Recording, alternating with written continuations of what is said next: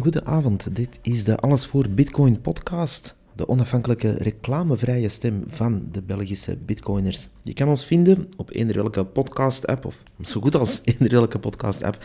Dat zo, daarmee bedoelen we Spotify, Apple, Google Podcasts, Podbean en zo verder. En op Twitter kan je ons vinden op AVB Podcast, at AVB Podcast moet ik zeggen. Op Mastodon, uh, niet dat daar al te veel te beleven is, maar daar zitten we ook. Alles voor Bitcoin, at mastodon-belgium.be. Uh, we zitten aan aflevering 50. 1 bitcoin is 17.014 US dollar, oftewel een 16.161 euro. En daarmee kan u om en bij de 3.450 Big Macs kopen. Um, we gaan vandaag even eventjes uh, off-script gaan weer, want er is uh, veel gebeurd.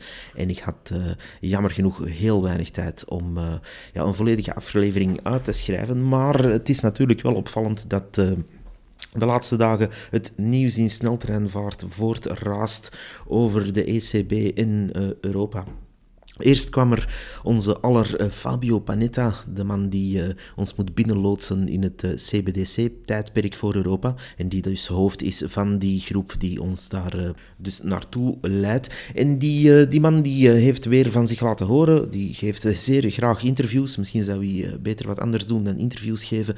Maar ja, die vatten dus eigenlijk samen dat het zo stilletjes aan wel tijd wordt om die vuile, vieze, energieverslindende cryptomunten te gaan bannen in Europa en te vervangen uh, stilletjes aan door het uh, perfecte alternatief. Het perfecte alternatief waar u uh, uiteraard een kermisjeton in digitale vorm krijgt met een klein euro-logotje op, virtueel uiteraard. En dat krijgt u dan in een app die gecontroleerd wordt en gemaakt wordt door Amazon en die dan de centrale centrale bankcoins, hoe u die ook wil noemen, gaat uh, ja, ja, verdelen naar de bevolking toe. Dus die man die zei dat dat uh, stilaan tijd wordt om dat te bannen, omdat het, uh, en hij noemde dat energie-intensieve munten, ja, lees dus bitcoin, want ja, dat zijn natuurlijk aanhangers van dat opstelletje van onze Alex de Vries, de man die al dan niet betaald werd om de PR-boy te spelen van de Nederlandse Centrale Bank. U kent ondertussen het verhaal, we zijn er al ettelijke keren op teruggekomen, ik ga het niet blijven herhalen. Dus die Alex de Vries die heeft op een of andere manier een. Uh, ik denk dat hij goud uitdeelt of zo aan die mensen. Want ja, die zijn opstelletje blijft maar malen. Ook al wordt dat al ja, honderden keren gedebunked als zijnde mathematisch al fout. Uitgaande van foute veronderstellingen, zoals een bitcoin miner die zich ergens in een land bevindt, ja, die wordt gerekend als zijnde evenveel energieconsumptie percentueel uh, gezien dan toch te gebruiken dan een uh, normaal huishouden in datzelfde land. Dus dat soort veronderstellingen, uh, daar staat dat opstelletje bol van. En dat opstelletje blijft maar doordraaien. in onze mainstream media wordt dat maar herhaald en herhaald en herhaald, zonder dat er daar ooit iemand ja, een beetje weerwerk mag komen geven. En uh, ja, die Fabio Panetta die heeft dus blijkbaar ook dat opstelletje een beetje te veel gelezen, want die zit ook als een papegaai dat... Uh, dat uh, riedeltje af te dreunen. ja, Bitcoin wordt niet per transactie uitgevoerd. Uh, daarmee zitten ze nog altijd een beetje vast in hun oude ja, manier van denken van het uh, bankwezen van vroeger, waar er nog altijd oeroude machines uit de jaren 70 eigenlijk elke dag een rehash maken van al de eindbalansen en die dan doorgeven. Ik denk niet dat het nog op ponskaarten gebeurt, maar het zal niet veel schelen. En uh, dat oude banksysteem, daar zitten die mensen in vastgeroest en daar gaat men natuurlijk dingen per transactie gaan berekenen. En ja, uiteindelijk uh, ziet men dan Bitcoin uh, ja, op diezelfde manier. Wat natuurlijk fout is, Bitcoin werkt niet per transactie, maar per blok ten eerste al. En ten tweede ja, is heel dat netwerk natuurlijk wel iets uh, meer waard dan heel ons bankwezen samen, want het is permissieloos en het is niet gecentraliseerd. Zie onze basisaflevering daarvoor. Een kleine berekening die ik daar toch even bij wil zeggen is dat een twintigtal um, FIFA World Cup matchen van de voetbal, uh, dat die evenveel verbruiken dan het hele Bitcoin-netwerk op een heel jaar. En zo'n match is uh, ja, toch redelijk snel voorbij. Alhoewel, sommige matchen duren wel heel lang. Maar uh, zo'n match, uh, ja, zo'n 20 matchen van zo'n spelletje, kosten dus eigenlijk evenveel dan heel het Bitcoin Bitcoin-netwerk op een jaar. En dan kan je wel zeggen, ja, maar ik vind zo'n voetbalmatch toch wel nuttiger dan Bitcoin. Goed, dat is dan uw goed recht om dat te vinden. Maar in ieder geval vinden wij als Bitcoiner natuurlijk dat een wereldwijd netwerk dat gesecured wordt, dat dat ja, toch wel pakken meer waard is dan een paar uh, mensen die tegen een bal aan het stampen zijn en waar dan superveel mensen voor moeten sterven om eh, het stadion te bouwen onder uh, horrible conditions. Over horrible conditions gesproken en over heel veel reclame en andere ja, toestanden die daar gebeuren, een beetje onfrisse toestanden ook vaak.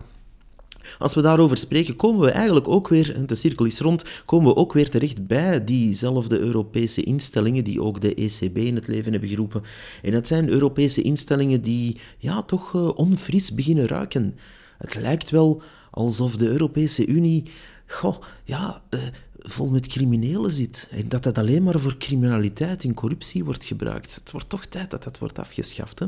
En dat dat uh, ja, ook wel vol met loesje figuren zit die dan uh, ja, trachten via hun familie met koffers vol met vies, vies fiat cash geld te ontsnappen. In allerlei sieraden en uh, gouden munten en dat soort uh, gedoe krijgen van uh, ja, totalitaire regimes. En dat soort mensen worden nu ja, deze dagen opgepakt in Brussel. Toch zeer louche allemaal. Hè. Dus, dan, dan, vertrouw ik toch veel liever in een mathematische formule, in een reeks code die gewoon doormaalt en elke 10 minuten een blok code uitspuwt, waarbij ja, iedereen eigenlijk op de blockchain kan zien wat er daar is uh, ja, ontvangen en verzonden en hoeveel dat, dat precies is en dat dat uh, mathematisch allemaal klopt en dat er niemand niet kan vals spelen. Dat heb ik toch veel liever, als bitcoiner zeker, dan uh, ja, zo mensen die vanuit een hotel in, in het holst van de nacht moeten wegsluipen met hun smeergeld uit Qatar om nog wat briefjes cash weg te moffelen. Dus um, we zien dat soort mensen opgepakt worden nu en dat is natuurlijk zeer terecht, want corruptie is niet leuk. Of dat nu in crypto gebeurt, of in de IMO-wereld, of in de, ja, in de zakenwereld, of natuurlijk in de politieke wereld zoals nu. Uh, dus die mensen van Europa die nu uh, worden opgepakt, daar uh, kan ik alleen maar hopen dat het gerecht hun werk doet en dat daar ja, de mensen die iets mispeuterd hebben, toch de juiste straf krijgen. Wat veel erger is, is dat wij allemaal worden verplicht om geld af te dragen aan dit soort mafiosi en ja, bendevorming blijkbaar wordt hen ook aangesmeerd. Dus we kunnen toch wel spreken van mafioze structuren.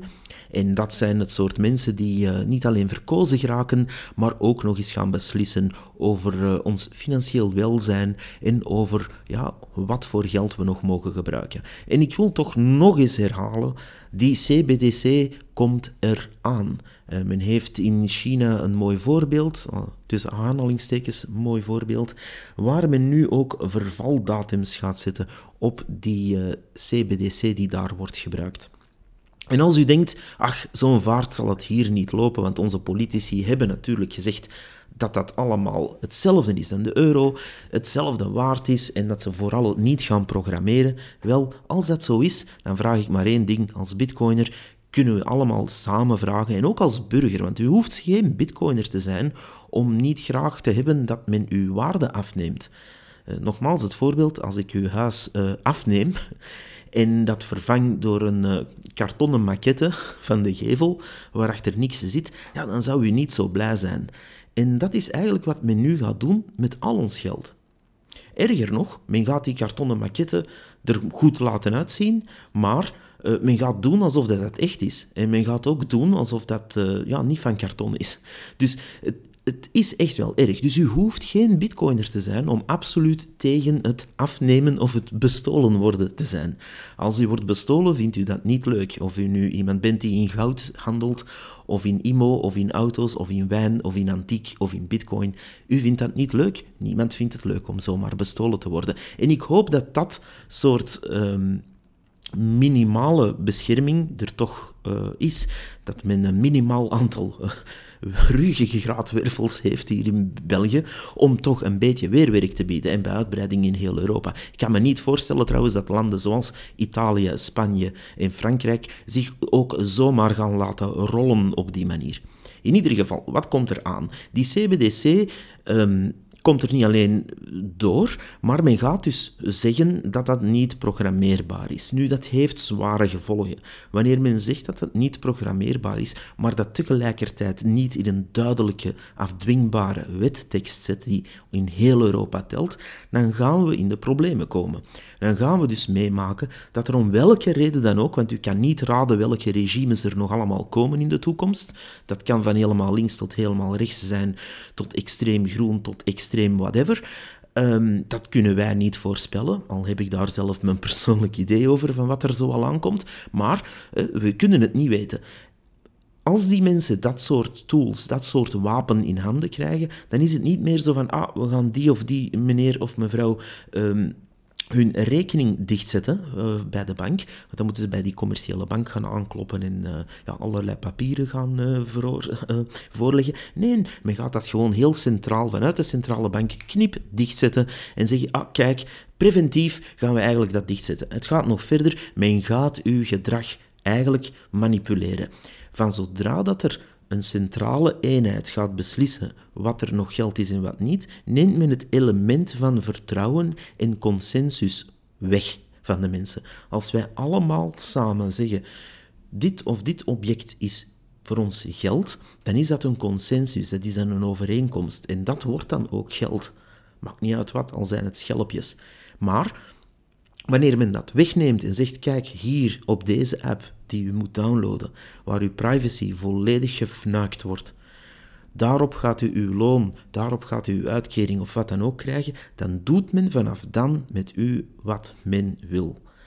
En stel u voor, en dat is voor iedereen anders, dat de partij of de strekking die u het minst graag aan de macht ziet, eender welke, dat die aan de macht komt en de absolute meerderheid heeft. En die kunnen gaan beslissen over uw app en over uw geld en over uw moeite. Ja, geld is het eigenlijk niet meer, maar goed, in naam is het nog geld. Maar in realiteit niet meer. En zij gaan dan beslissen, ah, meneer of mevrouw, u loopt niet in de pas. Want hè, u hebt zich voorgesteld een partij of een strekking die u absoluut niet tof vindt. Ja, het is nogal moeilijk uh, om daar te blijven voor in de pas lopen. En vroeg of laat overschrijdt u dus een van hun grenzen. En dan wordt u bestraft. Dan gaat men zeggen, ah, u hebt die of die of die regel die wij hebben uitgevonden um, overtreden, dus we gaan zoveel credits uh, van uw app halen. En dat gaat erg ver, want op een duur gaat men ook het gedrag van de mensen kunnen beginnen sturen. En dat is wat we nu zien in China. Dus ik wil nogmaals waarschuwen, mensen, dit komt eraan. Dit is geen science fiction, dit is geen conspiracy theory. Dit zijn niet een paar idioten en geeks en fruitcakes die dat hebben bedacht in hun kelder en waar nooit iets van komt. En oh, Elvis komt terug met een ufo, pas maar op. Nee, wij zijn zo'n mensen niet. Wij zien die wetteksten, wij zien die voorstellen, wij zien die, die papers, wij zien die studies, wij lezen die dingen. Het staat er letterlijk in. Men gaat data sharen met derden, men gaat er vervaldata opzetten, men gaat een percentage van de money supply, van de geldsupply die er is, omzetten. Men gaat uitkeringen, men gaat weddes daarin uitbetalen, men gaat uw gedrag sturen. Dit zal gebeuren. Wat ze ook op televisie komen zeggen. Het zal gebeuren.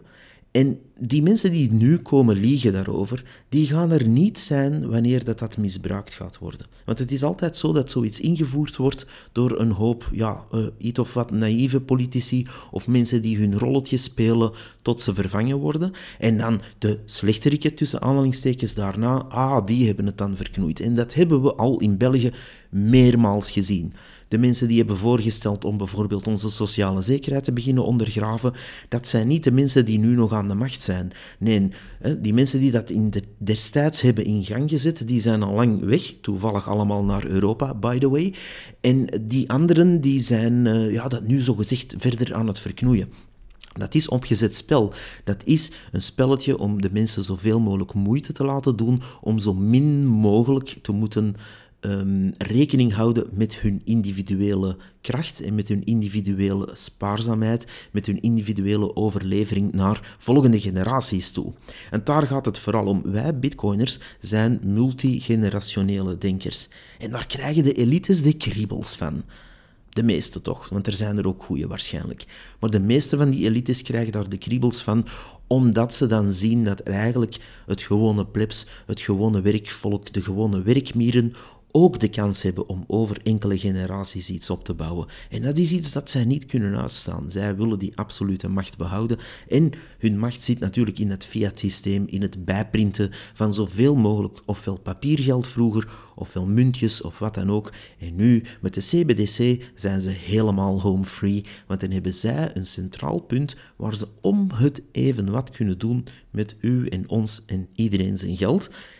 Met name het eindstation is het gewoon geen geld meer laten zijn, maar effectief een digitale versie van een kermisjeton. En wat bedoel ik daar precies mee? Want sommige mensen lachen dan van, haha, hè, dat is het toch eigenlijk niet? Nee, het is het eigenlijk wel. Wanneer u aan een kermiskraam staat en u, een aantal jetons koopt, dan zijn die jetons enkel geldig aan die ene kermiskraam, voor zolang die kraam daar staat men kan dat ook ongeldig maken. Als men de volgende dag daar terugkomt en zegt, ah, ik heb hier nog een paar jetons en die kraam staat er nog, kan men zeggen, ah, maar ze zijn nu van kleur veranderd. Het zijn geen gele meer, maar rode. Op die manier werkt Europa nu. Men gaat u op een bepaald moment zeggen, kijk, persoon X, Y, Z, u hoort er niet meer bij. U hebt voor ons het verkorven. U hebt bijvoorbeeld uh, een of andere natuur uh, verknoeid denken wij, of u hebt een houtkachel, of u hebt te veel hamburgers gegeten, of u koopt Coca-Cola of wat dan ook. En dan de grote hamvraag komt. Er zijn bedrijven die hier zwaar door geïmpacteerd zullen worden. Bedrijven die tussen aanhalingstekens ongezonde dingen maken of ongezond zaken doen. En zo zijn er wel wat. Vliegtuigmaatschappijen, uh, schoenfabrikanten, um, fastfoodketens, fast fashion, noem het maar op. Maar ook minder opvallende, bijvoorbeeld elke frituur. Gaat dat allemaal fout gaan? Gaan die allemaal bestraft worden? Gaan die allemaal minpunten opleveren voor hun klanten? Als ik, eh, ik zeg maar iets, 6 liter Coca-Cola ga kopen, is dat dan fout? Ah ja, maar het is in plastieke flessen, dus dan, gaat u nog minder punten uh, overhouden op het einde van de maand. Ik zeg maar iets. En is dat allemaal tof? Die natuur die zo verpest wordt, de plastic overal? Nee, Absoluut niet. Ik ben daar geen voorstander van. Ik vind ook dat daar iets aan mag gebeuren. Maar er is wel een groot verschil tussen mensen hun waarde afpakken, hun, uh, ja, laten we zeggen, hun sociaal weefsel gaan manipuleren via het geld. En dat mogen we absoluut niet laten gebeuren. Als er al iets moet gebeuren voor de natuur en het klimaat, dan nodig ik alle echte groenen, geen passief groenen, want die zijn hersendood, maar de echte groenen nodig ik dan uit om daar eens echt over na te denken van wat kunnen we nu wel positief doen? Wat kunnen we nu wel doen om onze wereld effectief vooruit te helpen? En dat kan bijvoorbeeld zijn door groene energie, duurzame energie op een goede manier op te wekken en betaalbaar te maken. Dat kan bijvoorbeeld zijn door steden anders te organiseren. Dat kan bijvoorbeeld zijn door ons geld in ons systeem in onze steden anders te gaan organiseren. Er is heel veel mogelijk. Maar wees dan eerlijk en ziet niet mensen op uh, hun geld te pakken, want geld staat gelijk met moeite. Proof of work, zo ziet onze wereld nu eenmaal in elkaar. Men wil proof of work wegschuiven, omdat dat uh, van het Bitcoin-netwerk zou zijn, maar in de echte wereld is er altijd proof of work geweest. Zelfs holbewoners moesten vroeger proof of work verrichten om aan eten te geraken, om te overleven in de wildernis dat was allemaal proof of work. Ah, kijk, ik heb hier een hut gebouwd en ik heb hier dierenvellen en ik heb hier vanavond eten. Ja, dan is er iets gebeurd. Dan is er meer gebeurd dan gewoon op de grond blijven zitten en wachten tot er iemand iets doet. Nee, dan heb je met een groep bijvoorbeeld gaan jagen of uh, uh, menselijk vernuft gebruikt om vooruit te komen. En dat is iets dat men blijkbaar wil uitschakelen en zeggen, ja maar kijk, we hebben toch machines, we hebben toch ons technisch vernuft bereikt, we gaan dat op die manier gebruiken en zit allemaal maar achter jullie televisie en um, eet meelwormenburgers en het is allemaal dik oké. En uh, verzin vooral niks, onderneem vooral niks, ga vooral niks uh, al te cultureel doen of uh, ja, een zaak oprichten. Probeer niet vooruit te komen, want wij zullen wel voor u denken. We zitten dus in een soort van ja, neo-Bolsjewikenwereld. Met een kruising, met een vleugje fascisme ertussen en een vleugje nazisme zelfs ertussen. Waar men alles gaat controleren. Waar men in een brave new world zit. Waar je vol met medicatie wordt gestoken, vol met propaganda wordt gepropt. En waar je uiteindelijk wat sociale credits krijgt op je app. En die noemt men dan nog wel euro's, maar dat zijn geen euro's meer. Onze euro komt van de EQ en de EQ komt van onze nationale munten. En die waren min of meer echt, hoewel dat je daar ook nog wat over kan zeggen. Maar goed, we gaan niet te ver gaan daarin. Ehm, dus die zijn allemaal samengevoegd in uiteindelijk de eenheidsmunt euro geworden. Die heeft men dan opgepompt tot ongekende hoogtes, aan al hun vrienden en al hun grote jongens cadeau gegeven. En dan heeft men alles laten instorten. Dus die Fabio Panetta, die zo trots is op zijn CBDC-projectje, ik zou zeggen, let eerst eens op de loesje mafiosis in uw eigen organisatie. Let ook eens op de 3500 mensen die er zogezegd voor de Europese Centrale Bank werken. Wat die F doen die daar? Zoveel mensen kan je toch nooit nodig hebben op een nuttige manier om gewoon 2% inflatie te proberen bereiken. Ik snap dat er een aantal mensen studies moeten opvolgen. Ik snap dat er ook een aantal mensen cijfers van andere landen en bankorganisaties moeten analyseren. Tot daar aan toe. Ik denk dat je dat met 10 man kan. Ik zou zeggen, zet Elon Musk of iemand van zijn kaliber aan de top van de ECB. En dan zien we hoeveel mensen dat er nog overblijven na een jaar. Maar goed, um, alle gekheid op een stokje. Dit is eigenlijk niet meer voor mee te lachen. This is not a drill. We komen in een wereld terecht waar we door planeconomie en door zeer vernuftige marketing worden platgewalst. En waar 90% van de mensen eigenlijk naar een dom spelletje op televisie zitten kijken en ondertussen niet beseft dat hun waarde echt wel wordt afgenomen. Want het is zo dat wanneer u gaat werken, wanneer u iets uh, bezit of verhuurt of um, services aanbiedt of wat dan ook, als u iets doet in de maatschappij dat uh, ja, productief zou kunnen zijn of zelfs passief productief uh, iets opbrengt of wat dan ook, u wordt genekt. Want men gaat de grootste roof sinds 80 jaar plegen op heel Europa. En dat is ons echte geld tussen aanhalingstekens echt, want het is natuurlijk fiat, maar zelfs los van dat ik een bitcoiner ben, wil ik dat toch even duidelijk maken. Dus stel, ik ben geen bitcoiner, ons echte geld, onze euro's, hè, gaat men eigenlijk afpakken en vervangen door waardeloze, digitale, programmeerbare jetons die je alleen met permissie mag gebruiken, die vervaldata gaan hebben, die een doel gaan hebben en die nog eens gekoppeld zijn zodat u uw privacy opgeeft, maar ook nog eens uw sociale krediet continu moet bewijzen. U wordt met andere woorden niet meer of niet minder dan slaven. Slaven zoals in China in rijstvelden of in Noord-Korea in rijstvelden zitten werken, die gewoonweg opgesloten worden, digitaal, en waar je geen kant meer uit kan. Als u dit laat gebeuren, als u dit zomaar laat passeren, als u uw politiekers daar niet voor aansprakelijk stelt, dan gaat dit leiden tot rampen. Dan gaat dit leiden tot landen die niet meer meedoen of burgergroepen die niet meer meedoen, waar oorlog van gaat komen. Dit kan niet door de beugel gewoon. Er is ook nergens in heel de geschiedenis een voorbeeld te vinden waar je op deze schaal dus voor 400 miljoen of meer mensen, tegelijkertijd het geld gaat beroven en afnemen en grotendeels gaat vervangen door waardeloze tokens. Er is nergens in de geschiedenis waar dat goed is afgelopen. Dat loopt misschien nog een paar weken goed, maar nee, dat, dit kan niet zomaar. Je hebt dus eigenlijk als Europese Unie maar twee grote keuzes hier. Ofwel gaat u terug richting vrije markt- en democratiecombinaties, wat dat ook mogen qua, qua echte invulling zijn. Ofwel gaat u naar een totalitair regime waar u effectief de bankrekeningen, de apps, de databanken, de camera's gaat gebruiken als een digitale gevangenis voor de mensen. Dat is de keuze. En dat moet iedereen maar uitvinden voor zichzelf. Wij bitcoiners staan uiteraard aan die kant van vrije markt en ja, vreedzaamheid in ieder geval. Daarom niet per se democratie, want er zijn allerlei meningen binnen de bitcoinwereld, dat uh, laat ik in het midden.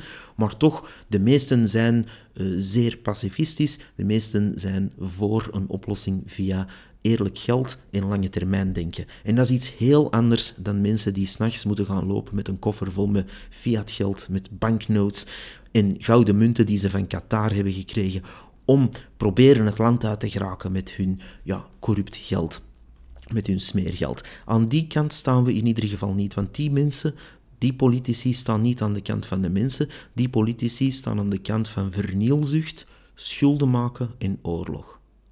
Dat was hem voor vandaag. Alles voor Bitcoin kan je uiteraard vinden online, at AVB Podcast op Twitter. Ik wil ook even een kleine reminder doen dat wij de 21ste van elke maand in Antwerpen een meetup hebben. Google gewoon Belgian Bitcoin Embassy. Dan vind je daar alles over op hun website. Dat is altijd up-to-date. Ehm, want ja, als u later deze aflevering uh, terughoort, ja, dan klopt het niet meer voor de maand van december natuurlijk. Dus, maar daar kan u altijd de up-to-date eh, informatie vinden.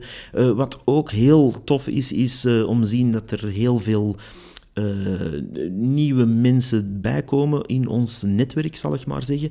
En dat uh, bieden we heel ruim. Mensen die denken dat wij soms uh, ja, elkaar beconcurreren of het, het, het, elkaar, ja, ik zeg maar die strijden om publiek of wat dan ook. Dat is nu het mooie aan de Bitcoin-wereld. Wij hoeven dat niet te doen.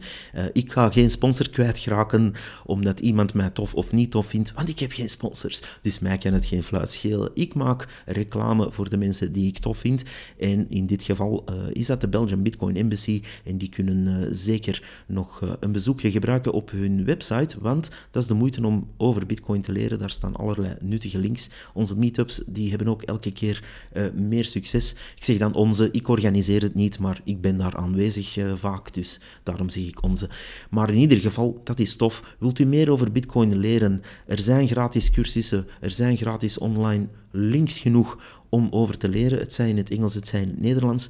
Kunt u ook niet, ook niet verder. Het feit dat u deze podcast hebt beluisterd, betekent ook dat u mijn eerdere afleveringen kan beluisteren. Die basics 1 tot en met 5 zou genoeg moeten zijn om ja, gewoon te starten. En dat is gratis. U moet daar geen lidgeld voor betalen. U moet niet um, een of ander boekje kopen, of je moet geen webinar uh, kopen ergens van een of ander uh, persoon die in bikini uh, op Instagram een of andere token zit aan te prijzen, waar ze dan ja, al de nodige voorraad van in huis hebben om ja, u te laten betalen voor hun waarde die maand. Um, dat stoort me ook een beetje en dan wil ik toch even er nog bij voegen Um, er zijn ook een ander soort charlatans. En dat zijn mensen die bijvoorbeeld tokens van een of ander Ethereum-project of een NFT, een non-fungible token, um, dat uh, gaan slijten aan kindjes. En ik wil toch even duidelijk maken, er is zo een studio, uh, want er zijn er heel veel, hè, je kan dan tot honderd tellen, maar uh, er is zo'n studio in België die kindvriendelijke rommel maakt. En die, uh, die hebben niet alleen pennenzakken en uh, brooddozen en andere uh, ja, stripfiguren en noem het maar op. Maar wat hebben die ook? Die hebben nu ook NFT's. En ik wil daar absoluut anti-reclame voor maken. Solver uw kinderen dat niet op. Dit is rommel. Dat bestaat ergens op een blockchain en vroeg of laat gaat die source, die, die, die echte JPEG die u koopt, dan weg. Of u hebt daar geen controle over. U denkt dat u een nummertje koopt, een nummertje dat dan ja, ongeveer gebaseerd is op een tekeningetje of op een, uh, op, een foto of op een andere soort uh, ja, image. En dat, uh, dat is dan heel tof, totdat het niet meer werkt, totdat het centrale punt er niet meer is of down gaat, of dat de data er niet meer is, maar wel de referentie nog. Dus dan hebt u een nummertje gekocht, maar dan kan u ja, het visuele aspect daarvan nooit meer zien. Dat is een beetje zoals een... Uh, zeg maar iets van die verzamelboekjes met kaarten kopen, maar, uh, of, of stickers, eh, om in zo'n boek te kleven. En u, uh, u koopt wel uh, de sticker en u hebt wel het nummertje dat er zo van achter uh, opkleeft. En u maakt dat los, maar het stickertje zelf is na een tijd blanco. Dat is zo'n beetje hetzelfde met een NFT. Soms werkt dat, soms niet. Um, maar kom aan mensen, laat uw kinderen uh, dit soort rommel niet kopen. En als ze dat doen, leg zeer, zeer, zeer goed uit wat ze eigenlijk uh, kopen. Het is ook een wijze les. Moest zo'n kind een uh, NFT kopen van een of ander van die stripfiguurtjes en dat is daarna niks meer waard, dan hebt u een wijze les ongewild waarschijnlijk aan uw kind meegegeven, namelijk dat uh, papa of mama geen hol kennen over technologie en over waarde en dat ze beter bitcoin hadden gekocht. Dus ik zou zeggen, doe uw kind een plezier en koop er bitcoin voor en geen NFT. Maar goed, u bent dan ook naar een Bitcoin-podcast aan het luisteren. En niet naar iemand die u rommel zit te chillen om zelf een vette enveloppe te krijgen van een of andere loesje firma. Dit was hem inderdaad voor vandaag, aflevering 51. Tot de volgende. Bye bye.